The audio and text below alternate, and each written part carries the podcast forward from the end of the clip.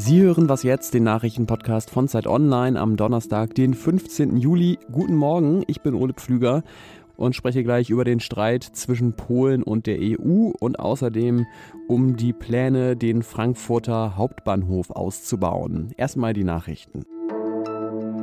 Ich bin Matthias Peer. Guten Morgen. Wahrscheinlich zum letzten Mal als Bundeskanzlerin ist Angela Merkel in den USA unterwegs.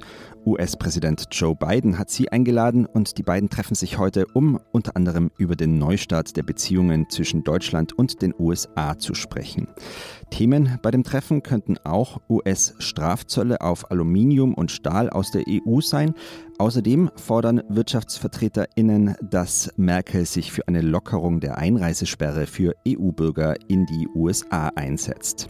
Reisende aus den USA dürfen bereits seit Juni wieder in die EU kommen. Heftiger Regen hat im Westen Deutschlands zu Überschwemmungen geführt. Bei Einsätzen in Nordrhein-Westfalen sind zwei Feuerwehrmänner gestorben.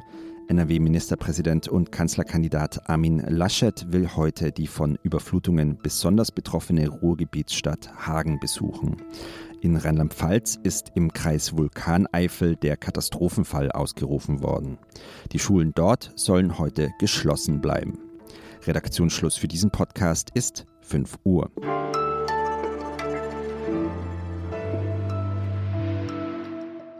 Vor einiger Zeit hat ja die EU-Kommission ein Vertragsverletzungsverfahren gegen Polen eingeleitet.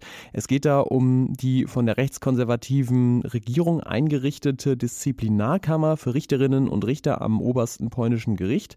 Die ist nämlich nach Ansicht der EU so eingerichtet und besetzt, dass es ein Verstoß gegen die Unabhängigkeit der Justiz ist. Und in diesem Verfahren spricht heute der Europäische Gerichtshof sein Urteil. Darüber möchte ich jetzt mit Ulrich Krökel sprechen, freier Korrespondent für Osteuropa. Hallo. Hallo. Ja, wie hat sich denn diese Reform ausgewirkt auf den, ich nenne es mal, juristischen Alltag im Land? Also sieht man jetzt tatsächlich eine stärkere politische Beeinflussung der Gerichte? Man muss sich natürlich klar machen, dass der ganz überwältigende Teil der Urteile überhaupt nichts mit Politik zu tun hat, sondern dass das ganz normale Strafverfahren sind.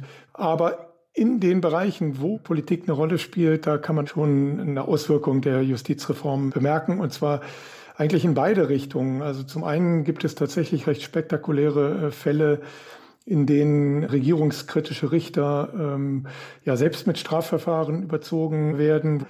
Äh, auf der anderen Seite gibt es aber auch durchaus so eine ja, ich nenne es mal so einen Widerstandsgeist in der polnischen Richterschaft. Also es gab vor kurzem einen oder Anfang des Jahres ein Urteil in einem recht spektakulären Fall wo drei LGBT-Aktivistinnen, so die berühmte schwarze Madonna von Stochau auf so kleinen Abziehbildern dann mit so einem Regenbogenheiligenschein versehen und die dann in der Nähe einer Kirche überall hingeklebt hatten und dann wegen äh, Beleidigung religiöser Gefühle angeklagt worden waren. Und die wurden also spektakulär dort freigesprochen. Ja, und äh, von daher also es dauert einfach sehr viel länger, äh, den Justizapparat da umzubauen und das hat sicherlich auch mit dem Gegenwind zu tun, der da aus Brüssel kommt. Der wird wahrscheinlich jetzt nochmal schärfer, denn der EuGH wird vermutlich eher im Sinne der EU urteilen heute. Und dann könnte aber wiederum das polnische Verfassungsgericht sagen, ja, da dürft ihr euch aber gar nicht einmischen, das ist unsere eigene nationale Angelegenheit. Und dann?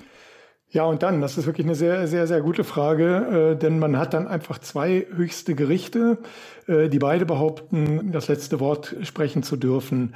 Und da hängt es dann wiederum, ähm, glaube ich, entscheidend davon ab, wie stark der Wille in der EU-Kommission ist und auch bei einem Großteil der übrigen EU-Staaten, sich gegen diese äh, polnischen ja, Rechtsbrüche zur Wehr zu setzen. Und dann ist natürlich die Frage, wie weit wird diese Eskalation noch auf die Spitze getrieben? Also driftet Polen möglicherweise sogar in Richtung EU-Austritt, wenn die Regierung Werte wie die Unabhängigkeit der Justiz nicht mehr teilt? Also ich glaube, so ein Polexit äh, nach Brexit-Vorbild wird es nicht geben. Dazu ist die Zustimmung bei den Menschen in Polen viel zu stark äh, zur EU. Ich glaube tatsächlich, dass die Peace ihrerseits eher versuchen wird, die EU im Zusammenspiel mit Viktor Orban in Ungarn und anderen rechtsnationalen und rechtspopulistischen Parteien in Europa zu verändern, hin zu einem ja, wie Sie immer wieder sagen, Europa der Vaterländer, der Nationen, bei denen sich die EU eben in die nationale Politik kaum einzumischen oder gar nicht einzumischen hat. Dafür werden die Peace und die Nationalisten in der Region sicherlich äh, kämpfen. Vielen Dank für deine Einschätzung, Ulrich Krögel. Gerne.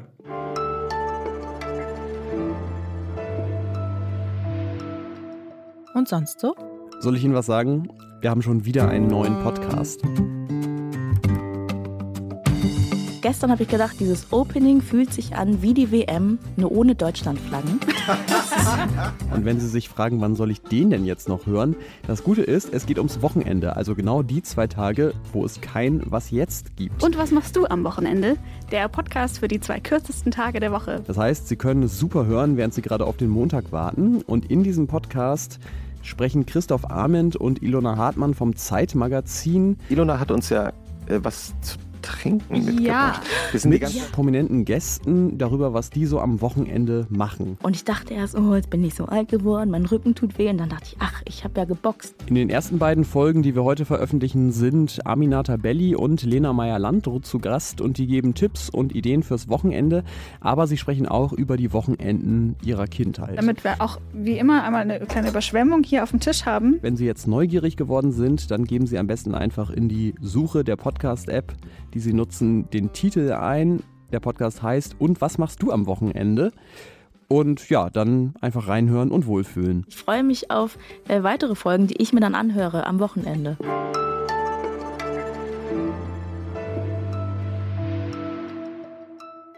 Die Deutsche Bahn will den Frankfurter Hauptbahnhof aus- und umbauen. Das Ganze soll 3,6 Milliarden Euro kosten und der Bau, so ist es geplant, im Moment von 2030 bis 2040 dauern.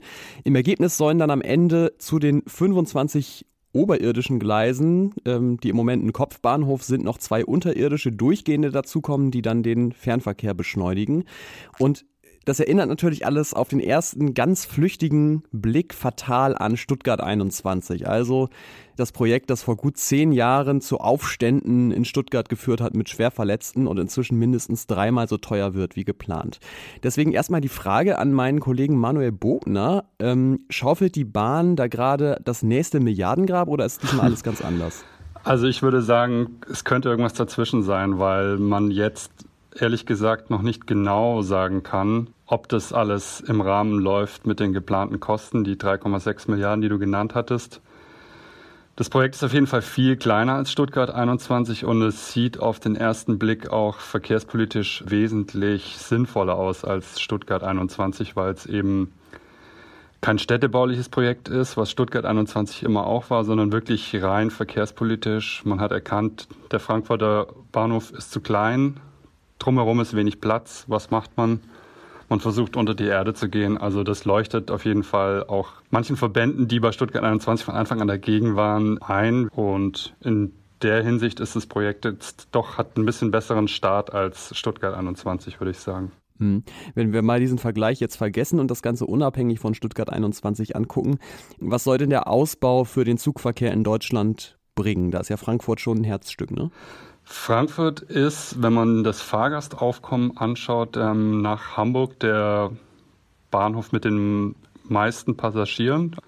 Aber er ist natürlich im Gegensatz zu Hamburg ähm, von der Lage her viel wichtiger für die Deutsche Bahn. Und schon heute sind ein Drittel aller Fernzüge, die in Deutschland unterwegs sind, fahren durch Frankfurt. Und in Zukunft sollen es eher noch mehr werden. Das heißt, wenn es halt in Frankfurt klemmt und dort Züge verspätet eintreffen und wegen dem Kopfbahnhof dann auch meistens noch verspäteter wieder wegfahren, hat es, ist es ein bisschen wie so eine Kettenreaktion, die sich Mhm. halt auf den Rest von Deutschland ähm, durchschlägt. Von daher erscheint es schon sinnvoll. Gibt es denn trotzdem auch Kritik an diesem Projekt?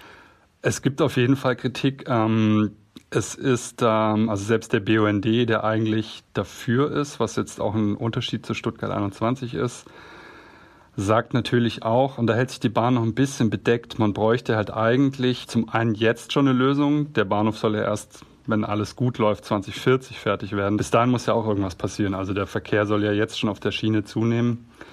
Und da schlägt der BUND und auch eine Initiative aus Frankfurt, die gegen den Tunnel sind, schlagen vor, eben über den Main, da gibt es verschiedene Brücken, aber zwei Hauptbrücken, die von der Bahn auch genutzt werden und da eine dieser Brücken auszubauen. Und die Bahn hält sich da noch relativ bedeckt, ob sie das machen will.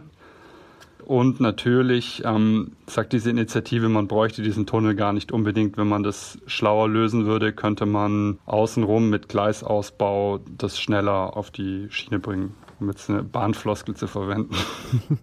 Das war äh, Manuel Bogner, Redakteur im Ressort Politik, Wirtschaft, Gesellschaft bei Zeit Online. Vielen Dank für deinen Wasserstandsbericht zum Umbau des Frankfurter Hauptbahnhofs. Sehr, sehr gerne. Das Wasser im Was jetzt Gefäß ist jetzt aber schon wieder komplett rausgelaufen. Das heißt, heute Nachmittag gibt es die nächste Sendung. Wenn Sie sich bis dahin die Zeit vertreiben wollen, wie gesagt, der Wochenend-Podcast jetzt schon online sehr zu empfehlen.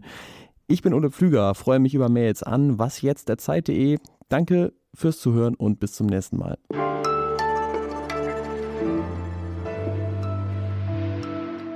Kannst du nicht äh, unseren Hörerinnen und Hörern auch einen kleinen Tipp geben, wie sie die perfekte Schlafmaske Also, bekommen?